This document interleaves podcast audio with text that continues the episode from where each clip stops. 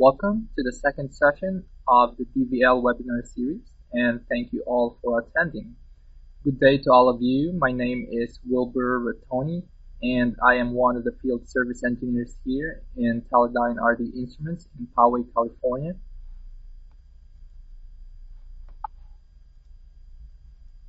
Today we will be talking about bottom tracking and water profiling with DVL.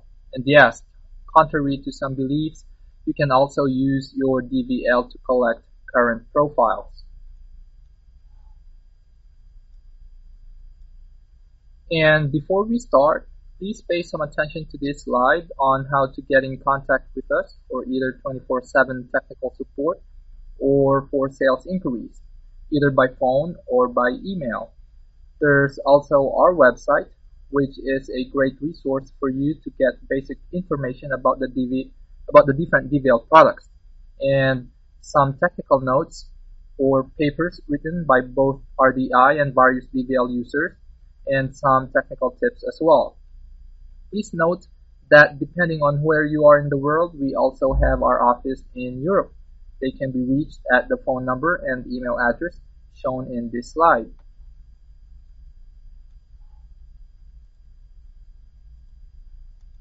In addition, we also have various offices worldwide available to support you depending on where you are in the world. For instance, aside from Europe, we also have our office in China and Brazil, and of course in the USA, which is where our headquarters is.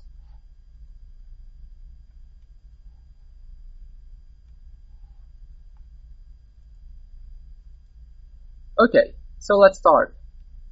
So, in the first session of the DVL webinar series, we've learned that our DVL can measure several entities, such as speed over ground and speed through water, and it can also collect current profile, can measure altitude, and many others.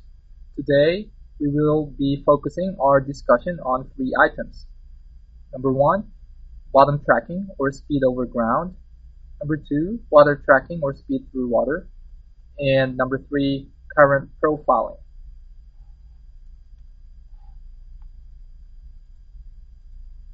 Let's talk about bottom tracking first. So first of all, how do you obtain and install the bottom track feature in your DVL? Or let's say, who do you contact if you want this feature added or installed? Well, the good news is there's nothing that you have to do to obtain the bottom track feature because bottom track comes as a default or standard with DVL. Meaning once you receive your DVL, just power it up and you're good to go. But where is bottom tracking really used and why is it important? It is important because it makes the measurement of speed over ground or speed through water, altitude or range to bottom or distance made good among others possible. In the following slides, we will try to understand what makes bottom tracking work and how it is best optimized for various situations or sites in which your DVL is deployed.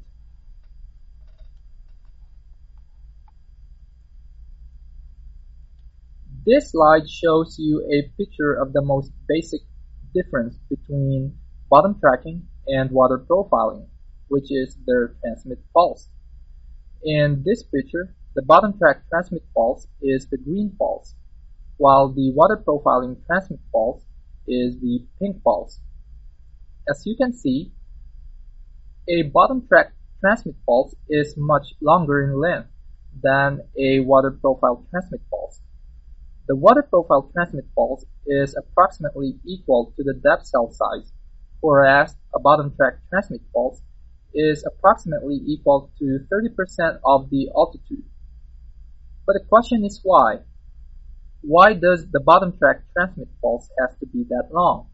Why can't we just send a regular transmit pulse similar to a water profile transmit pulse?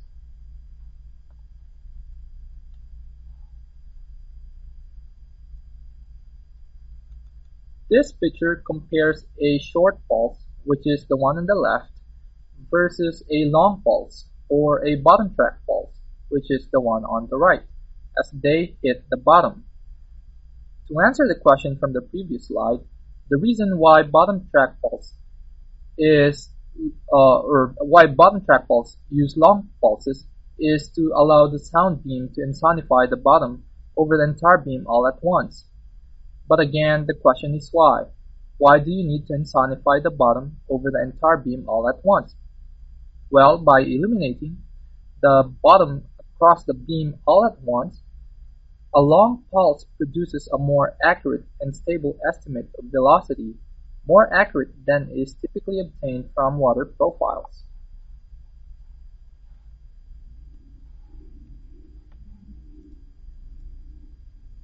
This slide shows a simple animation comparing the echo intensity produced by a short pulse versus a long pulse.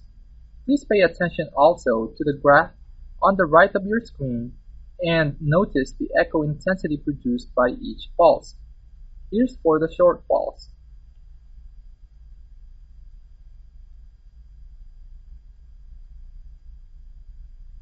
And here's for the long pulse.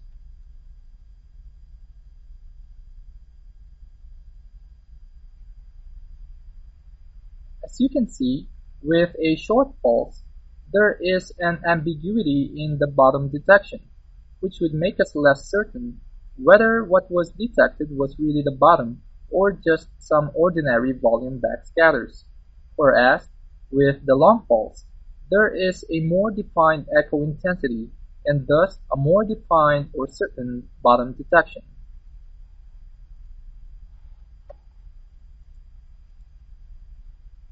This picture shows what goes on from the time the DVL transmits a bottom track pulse up to the time it receives the signal back. Let's imagine that a DVL just transmitted a signal, which is represented by this almost square signal here. The signal would then travel through the water column and meet some backscatters, which is represented by the crooked lines in this picture. Eventually, provided that the bottom is within the DVL's range, the transmitted signal would hit or detect the bottom, which is represented by the large bump or the second almost square signal in this picture. But the question is how? How exactly does the DVL really know if what was detected was really the bottom and not just some volume backscatters?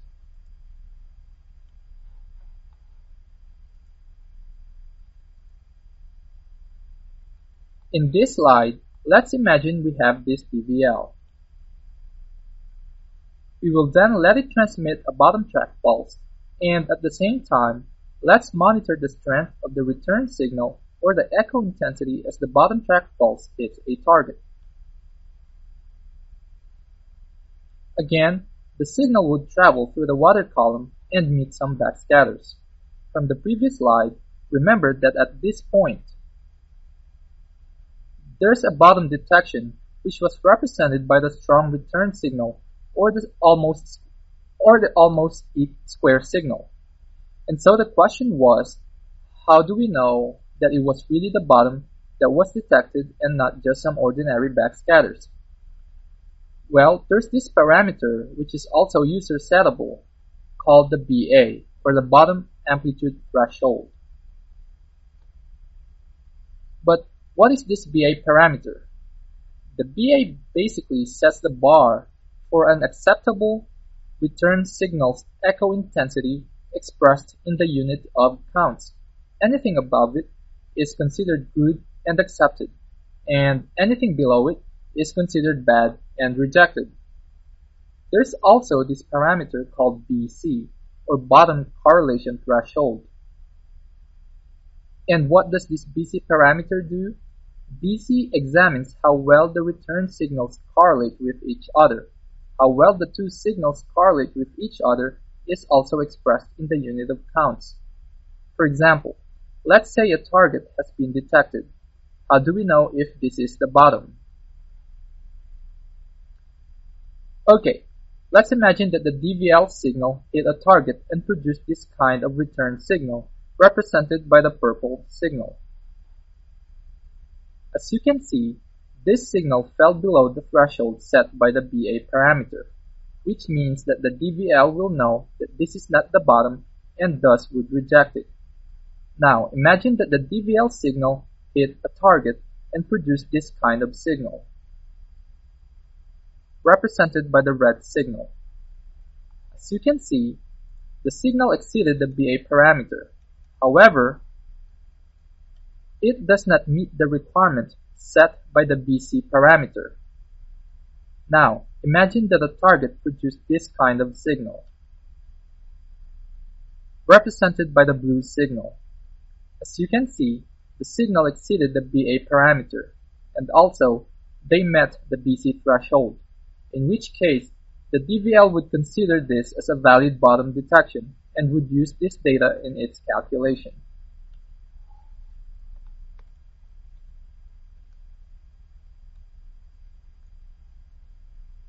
There are several bottom modes available for bottom tracking. Each bottom mode is specifically created to meet a specific situation or site where your DVL is deployed. So, depending on where your DVL is operating, you should select the bottom mode that best fits your scenario or site. In the following slides, we will explore the different modes and find out what makes them unique from one another.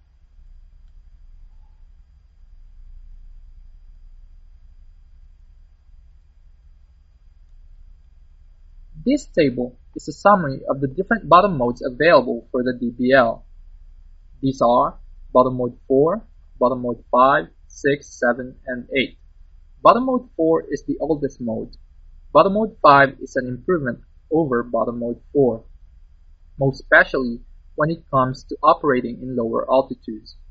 It is also the default bottom mode for a. We then took the lessons we learned from bottom mode 4 and bottom mode 5 and came up with a smarter bottom mode, which is bottom mode 7. Bottom modes 4, 5, 6, and 7 are all available for a workhorse navigator. There's also the most advanced bottom, bottom mode, which is available only in navigation engines, which is bottom mode 8. By the way, when I say navigation engines, I mean this. And this, on the other hand, is a workhorse navigator. With bottom mode 8, we took the lessons learned from bottom mode 4, 5, and 7 and came up with this bottom mode. Again, each bottom mode track or each bottom track mode must be used depending on the specific situation or scenario. In the next slides, we will try to go in and examine more closely each mode and what makes them unique from one another.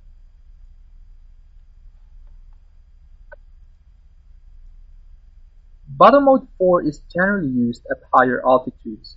Note that typically, the bottom track transmit pulse length is about 30% of the altitude, and with bottom mode 4, the bottom track transmit length is automatically adjusted with altitude.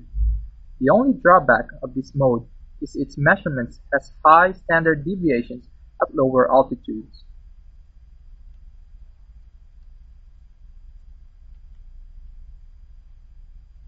And based on this problem, meaning the high standard deviation at lower altitudes, we developed bottom mode 5. Bottom mode 5's performance in high altitudes is comparable to bottom mode 4. However, bottom mode 5 has a reduced variance in lower altitudes by using the pulse-to-pulse processing technique and is currently the default bottom track mode of your DVL. With bottom mode 5, the DVL divides the site into two, the deep zone and the shallow zone. The definition of the shallow zone would depend on the workhorse navigator's frequency. For example, for a 300 kHz navigator, the shallow zone is defined as below 12 meters of altitude. For a 600 kHz navigator, the shallow zone is defined as below 6 meters of altitude, while for a 1200 kHz navigator, it is below 3 meters of altitude. Then we have bottom mode 7. Bottom mode 7 is similar to bottom mode 5, except that it is optimized for slow moving platforms in low altitude, high backscatter environments. However, unlike bottom mode 5 or bottom mode 4, Bottom Mode 7 is an optional feature and does not come standard with the DVL. Just like Bottom Mode 5, Bottom Mode 7 divides the site into two, the shallow zone and the deep zone. It defines shallow zone as approximately below 4.7 meters of altitude. And just like Bottom Mode 5, with Bottom Mode 7, the DVL switches to a different processing strategy once it reaches the shallow zone it uses both single pulse correlation and pulse-to-pulse correlation with and pulse-pulse correlation. With this type of processing, the DVL is able to obtain a more accurate and quieter measurements at lower altitudes. The only drawback to bottom mode 7 is that it is only available in 1200 kHz navigator system and that the platform speed is limited only to 9 meters per second.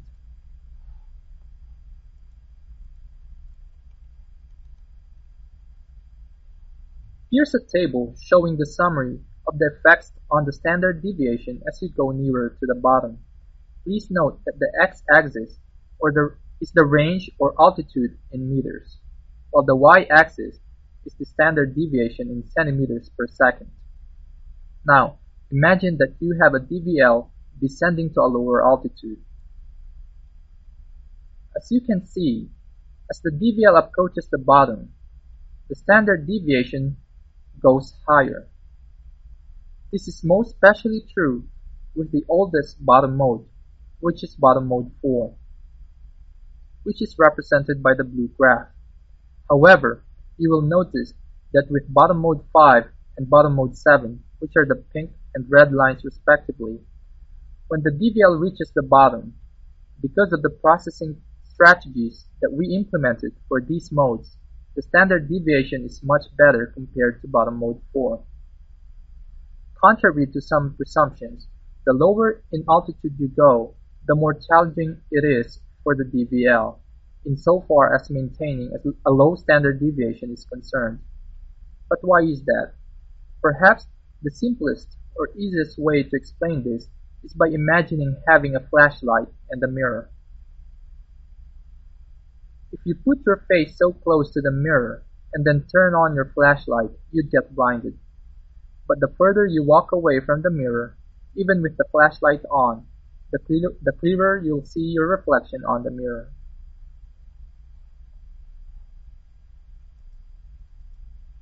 And then there's bottom mode 8, which is the most advanced mode, but it is only available in the navigation engines.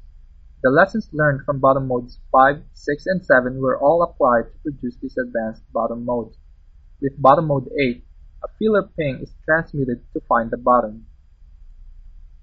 The bottom is then found, and the Explorer DVL sets the transmit pulse to 30% of the altitude for each beam, based on the respective feeler info. This allows it to have a higher resolution bottom detection. Also, with bottom mode 8, the DVL becomes capable of transmitting multiple pulses with different, la different lags, and perform what is called lag hopping, which is basically the process of finding the best lags for quietest measurement, one at a time, separately for each beam. This reduces the risk or effect of interference between the beam's transmitted pulses, and thus allowing for a much quiet measurement and improved standard deviation at low altitudes. In other words, this mode is smart enough such that it is capable of switching processing strategy from deep to the switching altitude and then to the shallow zone, which leads to smoother transition when changing a certain altitude to another, and which also leads to better handling of slopey environments.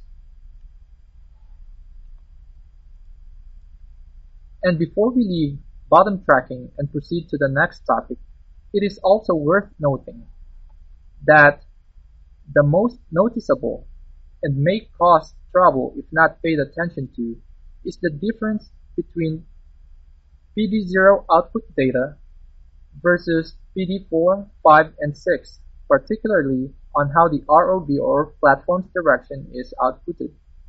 With PD0, the DVL assumes that the DVL is always stationary and that it is the ground that's moving. For instance, if your vehicle is moving towards north, the DVL, when using PD0 data output format, would interpret this as if the bottom is moving towards south, and thus, if not paid careful attention to, would make you think that your vehicle is moving south instead of north. However, with PD4, 5, and 6, this is not the case. The DVL assumes that the bottom is always stationary and that the vehicle is the one that's moving. So this means that if your vehicle moves north, the DVL would know that you're moving north, and so forth. Therefore, this is something that you might want to take note of when programming your systems.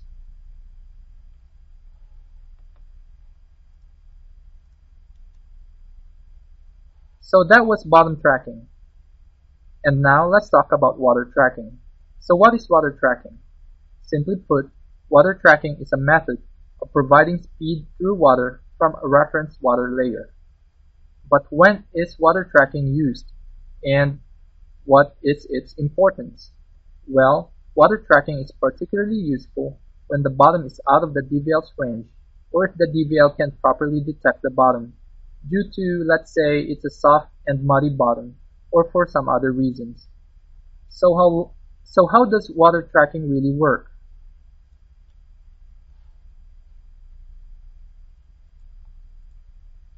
We already know from the previous slides that the DVL calculates various entities, such as altitude, speed over ground, and other important information that your platform or vehicle needs using bottom tracking. We also learned that the DVL will continue to bottom track for as long as the bottom is within its range or for as long as the DVL gets a valid bottom detection. But what happens when the bottom becomes out of range? Which might be a bad thing when you're relying on your DVL for navigation. Well, this is when water tracking comes into play. When the bottom is out of range, Water tracking allows you to create a water layer, which the DVL can track off of. There are Think of the water layer as something like a virtual or imagine, imaginary bottom. There are two basic commands or parameters to keep in mind when water tracking. These are BL and BK. The BL command basically sets a water mass layer. You can use this layer as a reference point when the bottom is out of range or is incorrect. There are also various guidelines to note when setting a water layer. For example, the user-defined water mass layer is used unless the minimum layer comes within 20% of the water boundary, or the sea floor. As the user-defined water mass layer comes within 20% of the boundary, the layer compresses in size until the minimum water mass layer is reached. When the boundary moves closer to the transducer, no water mass ping will be sent. You can put your water layer either on deeper depths or as close to the vehicle as you want. This is totally up to you. Some users put their water layer in deeper depths, as far away from the DVL as allowed by the BL guidelines. This is so they can avoid strong water currents and thus minimizing possible bias in the data. Some users put it close to the vehicle for some reasons, but when doing this, one must be very careful about the effect of water drag as caused by the vehicle. For example, the ROV drags the water in a similar direction to where it's heading, obviously this might bias the velocity reading to zero.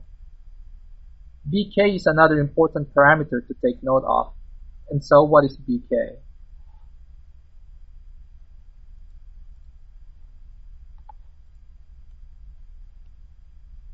In this slide, we'll find out what BK0, BK1, BK2, and BK3 means. So, if you set BK to BK0, we're basically telling the DVL that we do not want to perform water tracking. We only want bottom tracking all the time. With BK1, we're telling the DVL that we want to perform both water tracking and bottom tracking all the time, regardless if we have a good or bad bottom detection. With BK2, we're telling the DVL that we want to perform water tracking only if we have a bad bottom detection, such as when the bottom becomes out of range for example. With BK3, we're telling the DVL that we only want to perform water tracking and never bottom tracking, regardless if the bottom is well within range of the DVL.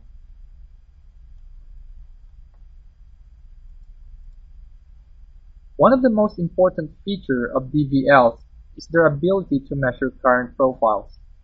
As mentioned in the earlier slides, water profiling uses short transmit pulses to obtain vertical resolution. We will try to discuss in more detail in the next slides how water profiling is done. And please note also that water profiling is an optional feature for a DVL. In other words, the water profiling feature does not come standard or default with a DVL, unlike bottom tracking.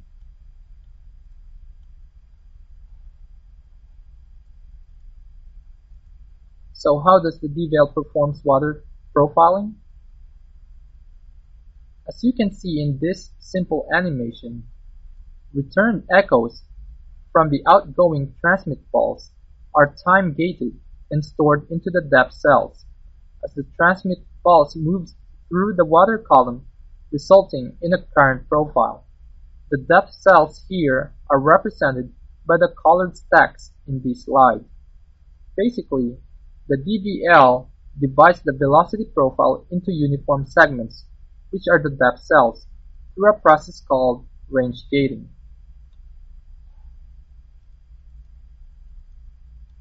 Perhaps the easiest way to understand how the DVL water profiles is through this picture. As mentioned, the DVL, the DVL produces multiple segments called depth cells, which is represented by the rectangular rows in this slide.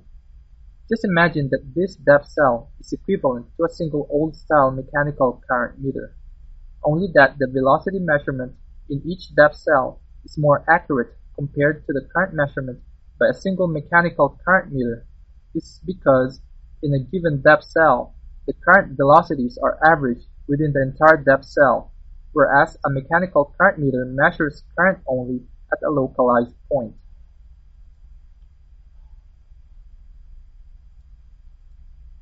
We already know how the DVL performs bottom tracking, which is the DVL transmits a long pulse to track or bounce off of a bottom. So, how about water profiling? First of all, please keep in mind that when performing water profiling, the DVL makes two key assumptions. The first assumption is that objects that return signals are moving along with currents. When I say objects, I'm referring to the backscatters such as planktons. We can't be tracking off of objects that swim against currents, or that can swim faster or slower than the water current such as fish. The second assumption is that all the beams of an ADCP are measuring the same currents. Again, the second assumption is that all the beams of an ADCP are measuring the same currents. For example, if beams 1, 2, and 3 are tracking off of planktons, beam 4 can't be tracking off of fish. Perhaps the easiest way to understand how the DVL performs water profiling is again by imagining we have a DVL and this DVL is equivalent to that of a cop or a police holding a radar gun. Only this time, instead of pointing the radar gun and monitoring speeding cars, he monitors the backscatters moving along with the water current. This is the same analogy as to how the DVL measures water current. And just like bottom tracking, water profiling also uses some parameters to determine whether a returned signal is good or must be rejected. These are the WA parameter and the WC parameter.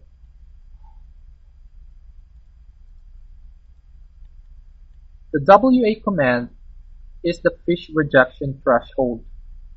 This parameter is similar to the BA parameter which we discussed earlier with bottom tracking.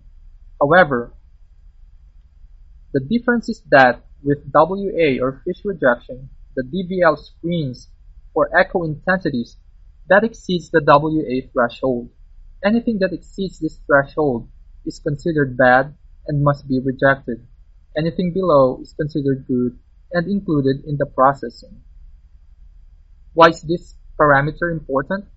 This parameter is important because we found out from the, from the previous slide that one key assumption when doing water profile is that the objects, such as planktons, that return the signals are moving along with the current.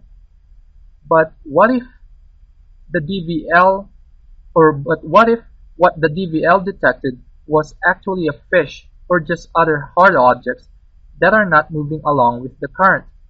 meaning they're moving at different speed and direction than the water current, just like what is shown in this picture for a particular depth cell. Obviously, without the WA threshold, we risk having bad or questionable data.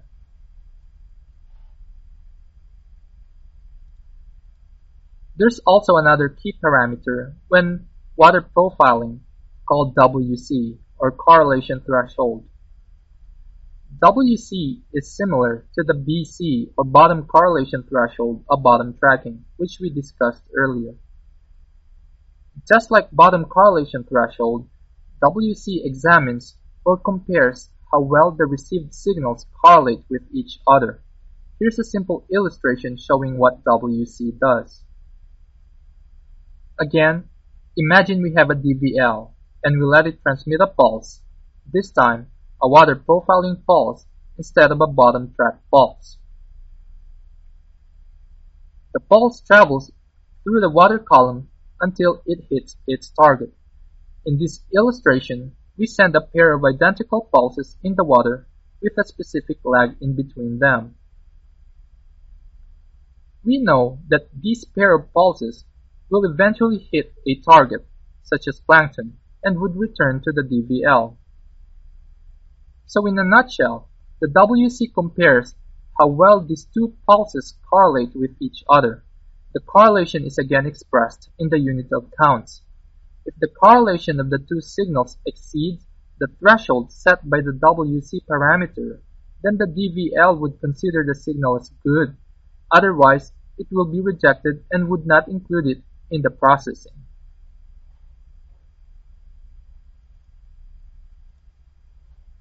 Here's how the DVL calculates the actual water current and at the same time, a simple example of what bottom tracking is used for. When water profiling, the current measured by the DVL is what is known as the apparent or raw velocity. This velocity basically is the real water current plus the vehicle speed. In order to calculate the real or actual water current, the DVL must remove the vehicle speed from the raw speed. Again, the vehicle speed in this case is simply the bottom track speed or the, or the vehicle speed over ground. And that will conclude the second session of the DVL webinar series. And once again, today we covered three topics which are the bottom track velocity or speed over ground, water track velocity or speed through water, and current profiling with your DVL. I hope you find this session helpful and informative. Again, my name is Wilbur Rattoni and thank you all for attending. And once again, for technical support or if you're interested in obtaining some information about your DVL, here are different ways to connect with us. Thank you again and I hope you all have a great day.